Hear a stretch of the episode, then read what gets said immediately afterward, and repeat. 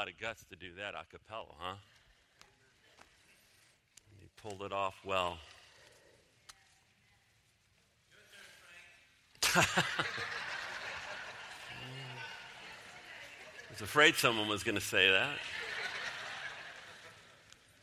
Well, it is kickoff Sunday, and it's, it's great to see you all here. Kickoff Sunday kind of starts the fall, and it's kind of the beginning of a new year. And I think this is going to be pretty exciting year, actually. Keep watching for the next several months. I think it'll get more and more exciting, more exciting than most of us want it to get. I think you're going to see some pretty dramatic changes here in very short order. So, uh, the best thing we can do is get prepared, right? Prepared spiritually for what's going to be happening.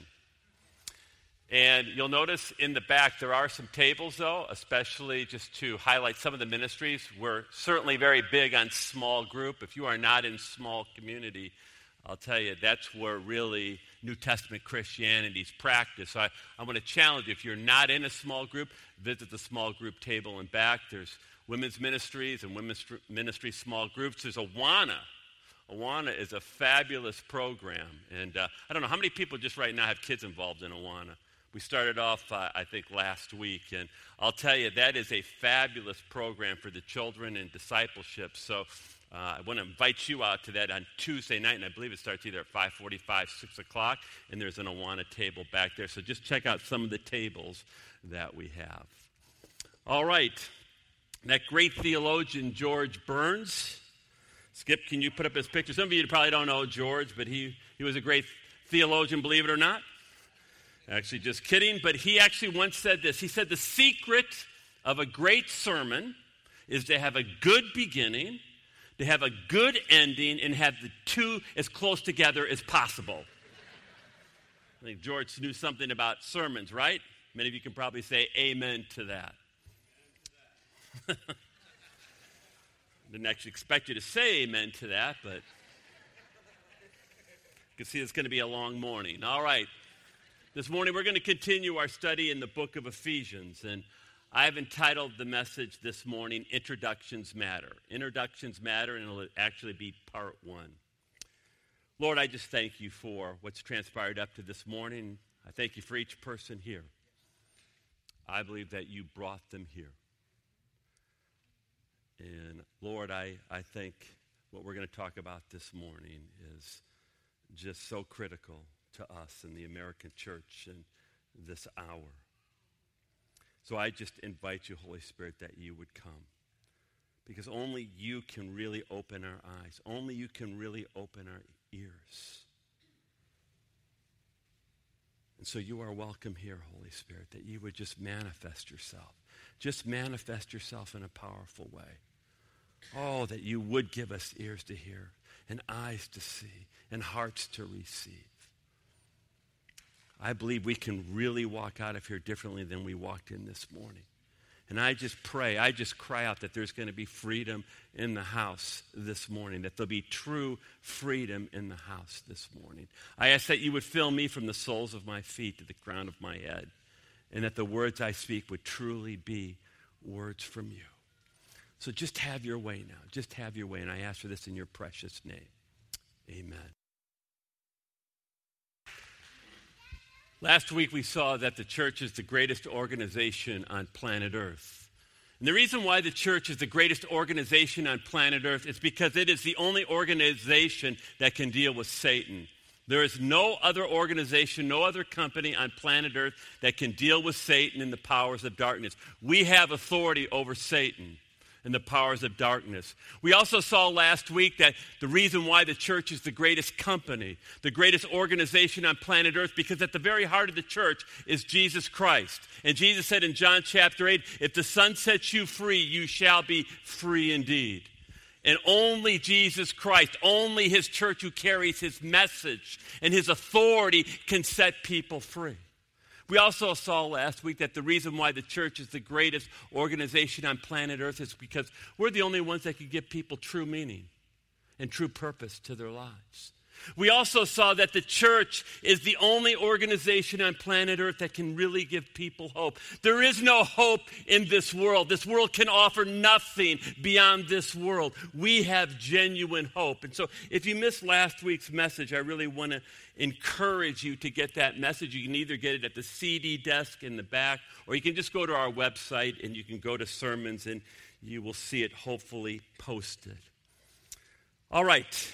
This morning, like I said, we're going to stu- start our study in the New Testament book of Ephesians. We're going to look at the introduction, or at least start to look at the introduction. And introductions do matter. But I just want to give us a little background first on the book of Ephesians. Interestingly enough, the word Ephesians shouldn't even be there. You'll see it in the title. It says that it was written to the Ephesian church. More than likely, a monk added that in about the 400 or 500 AD. And you say, why would he do that? Well, it gave the church at Ephesus some prestige, but it's actually not in the earlier manuscripts. The book of Ephesians is probably, or the letter is probably what we call an encyclical letter, or a circular letter. Skip, can you put that picture up?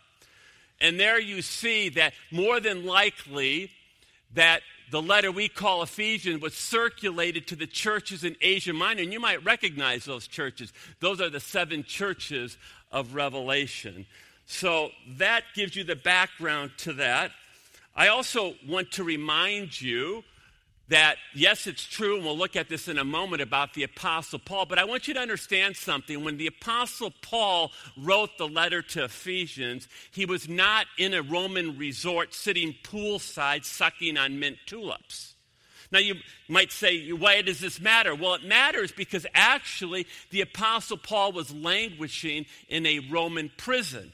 And you say, well, why is that important? I'll tell you why it's important. Because we need to understand something here in America that Christianity was born in persecution.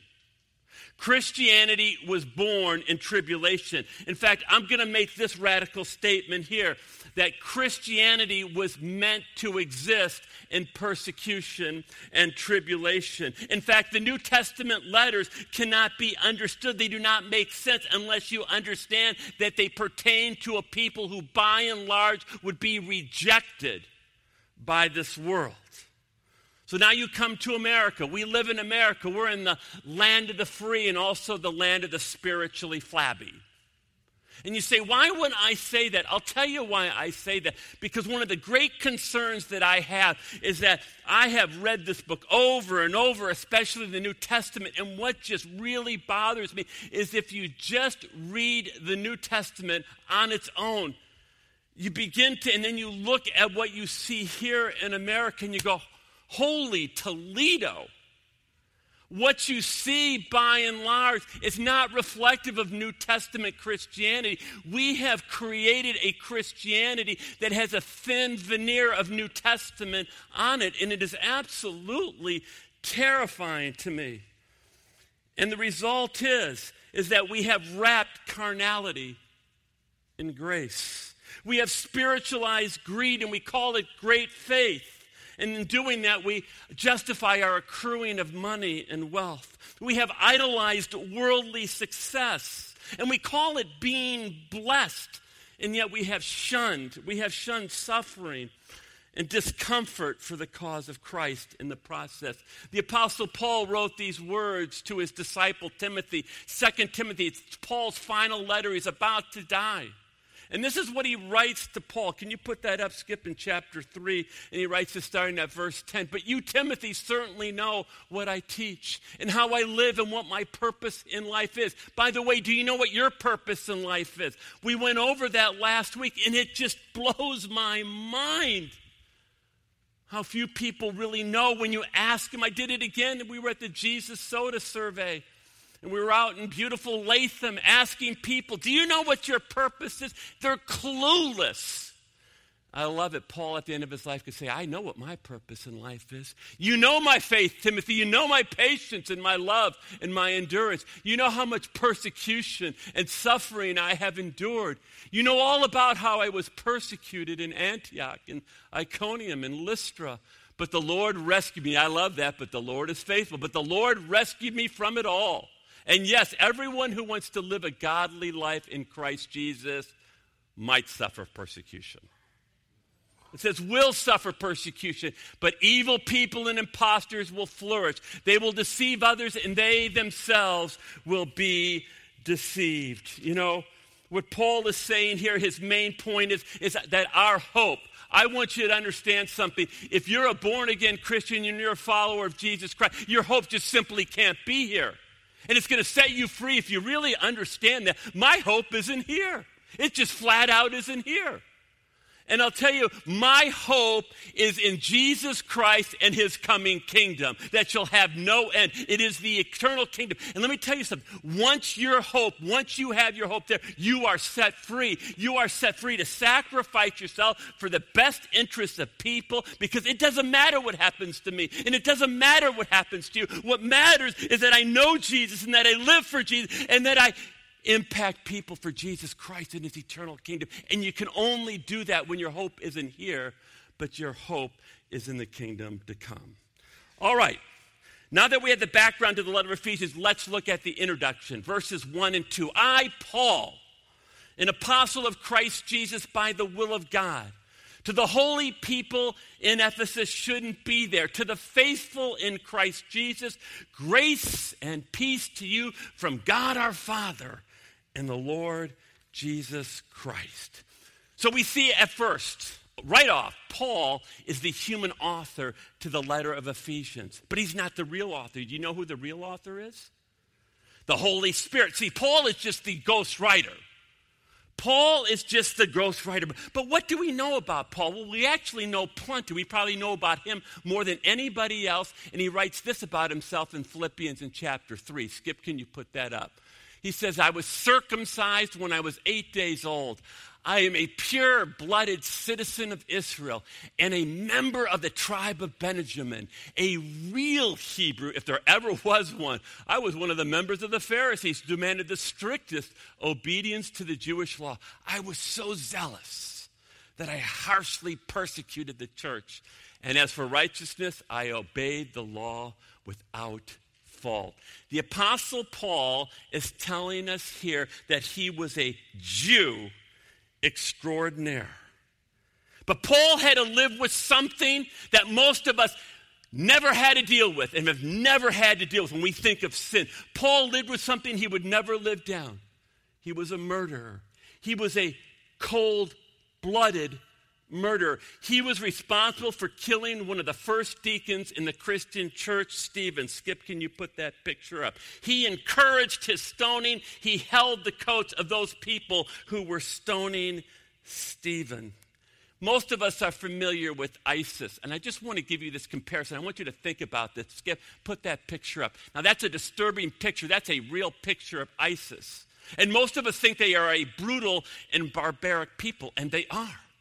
But do you realize that the Apostle Paul had hundreds, if not thousands, of Christians rounded up? He had them incarcerated. Many of them were stoned, and some were even crucified.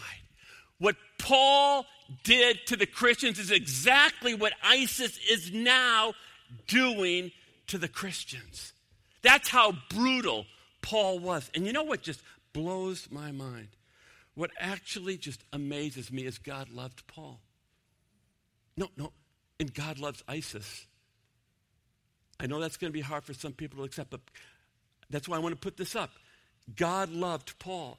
In fact, he loved him so much he pursued him on the road to Damascus. He saved Paul. And not only that, he made Paul into a new creation. So much so that Paul went from being Saul of Tarsus, he changed his name to the Apostle Paul.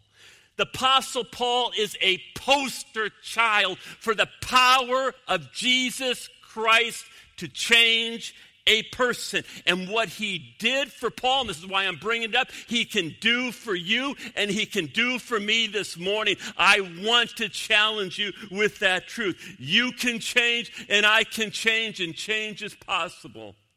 You know, one of the most disturbing things to me about the church here in America is we no longer believe in miracles.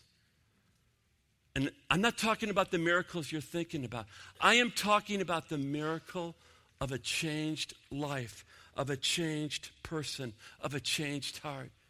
And it is so sad that we almost no longer believe it, we no longer expect it, and we no longer demand it of ourselves. You know, we are virtually the same as the world now. How do we change behaviors? Well, how, we change behaviors, I'll tell you, by, you know, simply giving them some pop psychology and giving them some pills and then putting them in a recovery group. You know, I know some people that have been in a recovery group for 20 years and they still haven't recovered. And that's just tragic.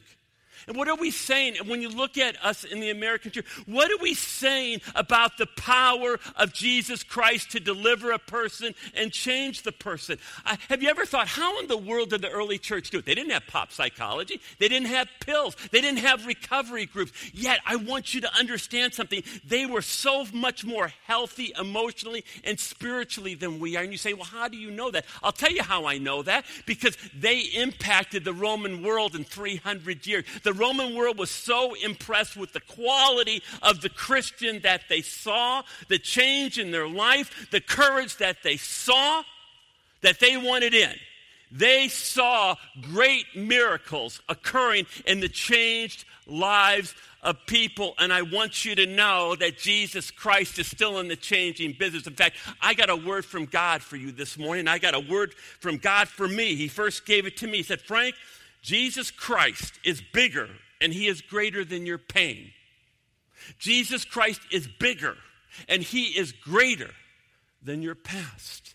Jesus Christ is bigger and he is greater than any present problem that you are struggling with right now. And God wants you to know this morning he can heal you, he can change you, and he can make you victorious. He did it for the Apostle Paul, and he can do it for you, and he can do it for me, and he can do it for this church.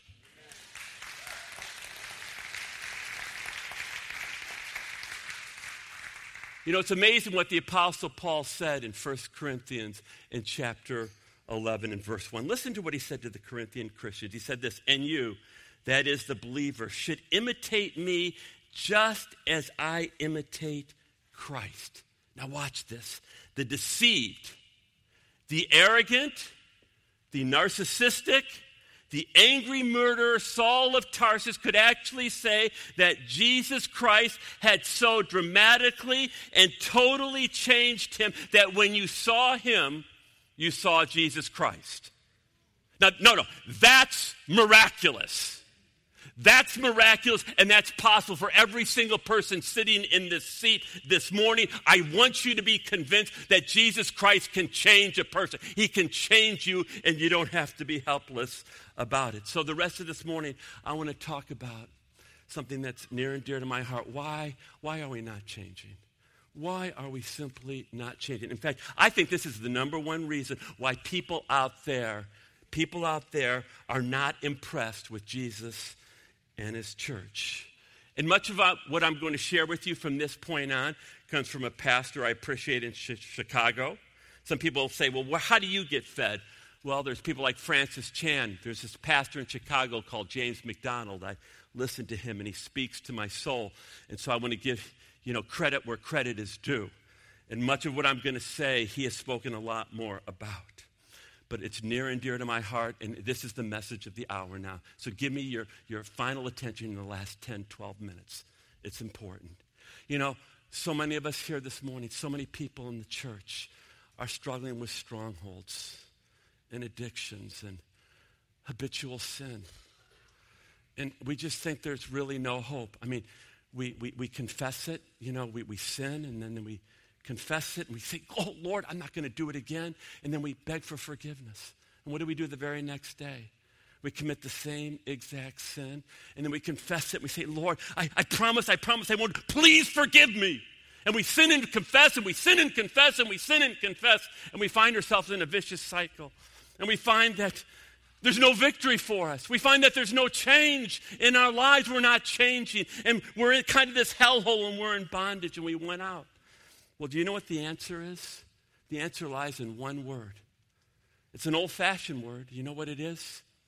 Repentance. repentance. And I want to say this as clearly and as firmly as I can say. There is not going to be any healing in your life. There's not going to be any change in your life. There's not going to be any victory in your life without repentance. That is the biblical answer to healing and change. You know, if we lived in the Old Testament times when we went to church, really, temple, and you know, there was a marquee, there was a sign outside the church. It might read something like this The prophet Ezekiel speaking this morning. And the title of his message would be anybody want to guess? Repent. That's right, repent. Then you might go over to the next town, and it might be the prophet Jeremiah, he's speaking. And you know what the title of his message would be?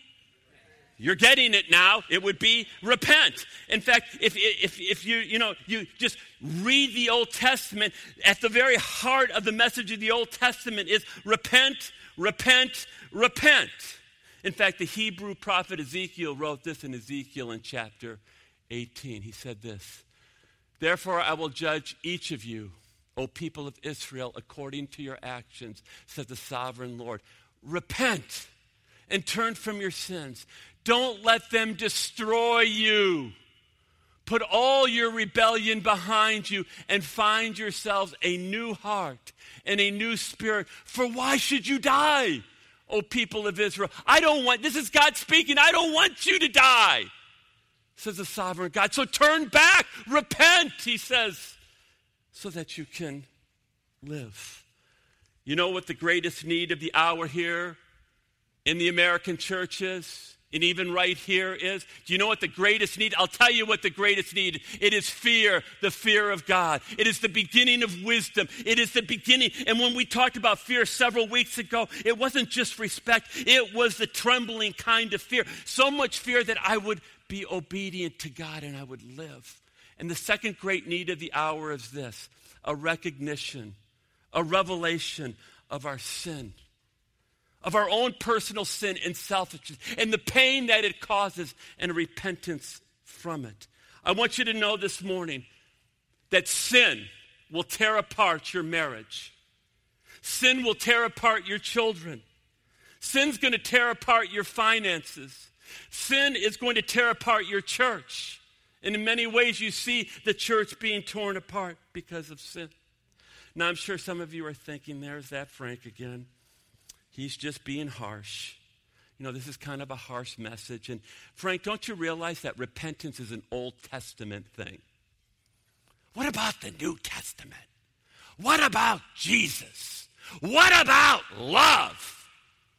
And you know what my response is to that? You need to read a little more of the New Testament. Jesus had 12 disciples and he trained those disciples. And after he got done training them, he sent them out to preach. And you know what their first message was? You know what it was? It was Mark chapter 6, verse 12. Here it is. So the disciples went out, they were pumped, telling everyone that they need to repent of their sins. The Apostle Peter, first message, Acts chapter 2. You know what was at the heart of Peter's message? repent acts 2.38 then we see his second message in acts chapter 3 now you would think that you know peter might think there should be a little more variety little change. Apparently not because you see in acts chapter 3 peter cries out starting at verse 19 now watch this now repent of your sins and turn to god so that your sins may be wiped away now watch this then times of refreshment will come from the presence of the Lord. You know, my guess is there are people here this morning who are just dry on the inside. No, no, you're, you're, you just feel dry. You feel lukewarm. I mean, there's just a lukewarmness in your walk. You, you no longer have that jump in your step. You're, you're no longer excited about spiritual things. You're no longer excited and desperately and head over heels in love with Jesus. You go, What happened to the time of refreshment? To my soul. Do you know what the answer is? I hope you know what the answer is. The answer is repent. The answer is really, it's repent. It's repent. You see, there is no healing, there is no change without repentance. So, what is repentance? You know, I looked up the Greek word, and most of you know it, or many of you know it. It's metanoia. Do you know what it means? It means literally to rethink or to change your mind about something. So, when we talk about having change in our life, it must first start in here. It must start with the way we think. Repentance is not a change of scenery. Repentance is not a new church. Repentance is not a new job. Repentance is not a new marriage partner. Repentance is a change that occurs on the inside of me because it's fueled by a change in the way that I think about things and I begin to think as God begins to think. And when I repent, now listen to this. When I repent, when Frank Ray really repent, this is awesome. When I repent, all of a sudden I allow the Holy Spirit who's in me to just be unleashed. And where there was bitterness in me, and anger, and frustration, and envy, and jealousy, and lust, all of a sudden the Holy Spirit's now released when I repent. And He begins to release in me love, and joy, and peace, and patience and kindness and goodness and gentleness and faithfulness and self control. Everything that, I mean, instantly, it's so amazing how I can change. How I can change when the Holy Spirit's released to me. It's going to be amazing. Your partner, if you're married, is going to think that you're a new marriage partner when you repent and allow the Holy Spirit to just fill you and change you. All right, let me challenge us now. And the challenge is this How can I know if I've really repented? I mean, that's a critical question. That's an important question. How can you really know? So we don't kid ourselves. How can you really know if you've repented? The Apostle Paul speaking to King Agrippa said this in Acts chapter 26 and verse 20. He said this. Repent. Now, he's saying this to King Agrippa. Can you imagine saying this to a king? You can put air between the head and your shoulders. And he says this Repent, King Agrippa, and turn to God performing deeds appropriate to repentance. What are deeds appropriate to repentance? Biblically speaking, there's at least four things involved in those deeds. Four deeds, all right? Let me just give them to you really quick. Number one, if I truly repent and you truly repent, there's going to be an absence of rationalization. You know, when a person really repents, you're not going to hear things like, well, you just don't understand how much pain I'm in. Or, you don't understand my personality type. Or you don't understand what jerks my parents were and, and what I went through in my childhood. Nor are you going to hear, yes, I was wrong, but. You see, when a person genuinely repents, there's no excuses and there's no buts. No excuses and no buts. Secondly, when a person genuinely repents, there's going to be genuine sorrow. I don't know about you, but when I have really repented, I become broken. When you really repent, there is a genuine, I'm not saying you have to have tears, but there really is a brokenness that occurs within you. It's interesting, after King David sinned, and now there's a person that knows how to sin. I mean, this guy does it well. He not only commits adultery, he ostensibly kills a man. And when he is confronted with what he did, watch how he responds in Psalm 51 17. Watch this now. The sacrifice you desire is a broken spirit. You, God, will not reject a broken, repentant heart. Oh, God. Oh, do you want to tickle God's heart? You know what God can't resist? It's someone who is just genuinely broken over their sin. He can't, he can't help himself. He cannot help himself when someone genuinely repents with a broken heart. Thirdly, if there's really true repentance, there's going to be an open confession of sin. Now, this is really trips a lot of people up. You know, it's interesting. When King David sinned, do you know what initially he did? He did what all politicians do. What do politicians do? They cover it up. No, he did. He tried to cover it up. Now, what do you know about God? What do you think God thinks of cover ups? See, God doesn't like cover ups. And by the way, he always exposes darkness. So you're going to see some interesting things occurring here in the next several weeks here. He does not like darkness. He always exposes the darkness with his light. And he, like I said, you know, he, do you know what he made David do ultimately? David not only had to repent to the prophet Nathan, but he had to repent to the entire nation. How would you like to stand in front of the entire nation and just confess your sin and say, Oh, I want you to know, oh nation, that I committed adultery and that I killed the husband on top. Can you imagine having to do that? But not only that, David's repentance has gone down from century to century for three for three thousand millennia. We're reading about the poor guy's repentance. And I want you to know when you truly repent, there's going to be a desire for open confession. You're going to confess. You know why you're going to confess it? Because nothing brings God greater glory than when someone repents of their sin, confesses it openly, and then talks about and testifies to the incredible grace of God. The incredible powerful grace of God that they just feel that releasing and that cleansing. It's so powerful. Do you know what would begin to change the church in America? Because it hasn't happened for a long, long time. There hasn't been a revival for a long, long time. Could you imagine if one after another came up to, them? and it's happened, by the way, before, and people just said, I just want to repent. I just want to confess my sin to you. And they begin to just break down. You, you can't imagine the power that would begin to come to your life and to the church's life and then we testify and we pray.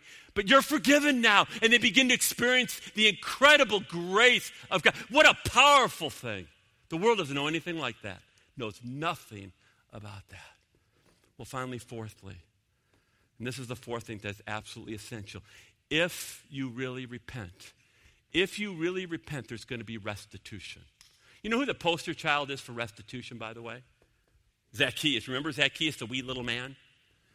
Everybody read about him in your Bible stories. And he scatters up a tree because Jesus is coming. What happens when he sees Jesus? I mean, th- this guy's a dirty, thieving tax collector. He, he, he's the scum of the earth. And then he sees Jesus. And what happens? Listen to what happens. Now, this is repentance. This is repentance. We read this in Luke chapter 19 and verse 8. If, this is Zacchaeus, if I have cheated people on their taxes, now watch this, I will give them back four times as much. That's restitution. You see, when you're really right with God, guess what? You're going to get right with people. If I'm really right with God, I'm going to be right with Susan, my wife. I'm going to be right with my children. I'm going to be right with you. And when I can re- make restitution, I am going to make restitution. But let me tell you something if there is no restitution, then there is no repentance. And if there is no repentance, then that person is still in their sin. They are still in bondage. And their worship of God is a sham.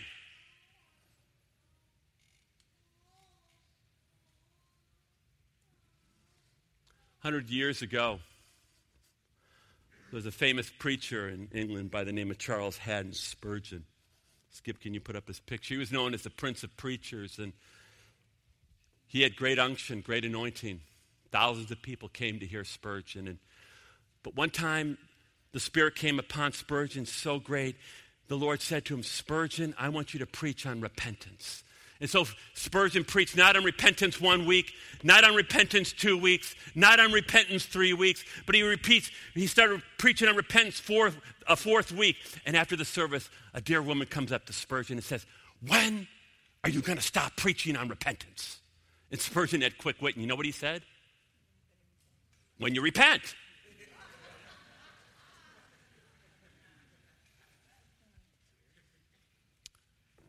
and you know, I guess if I had enough guts, I might do that.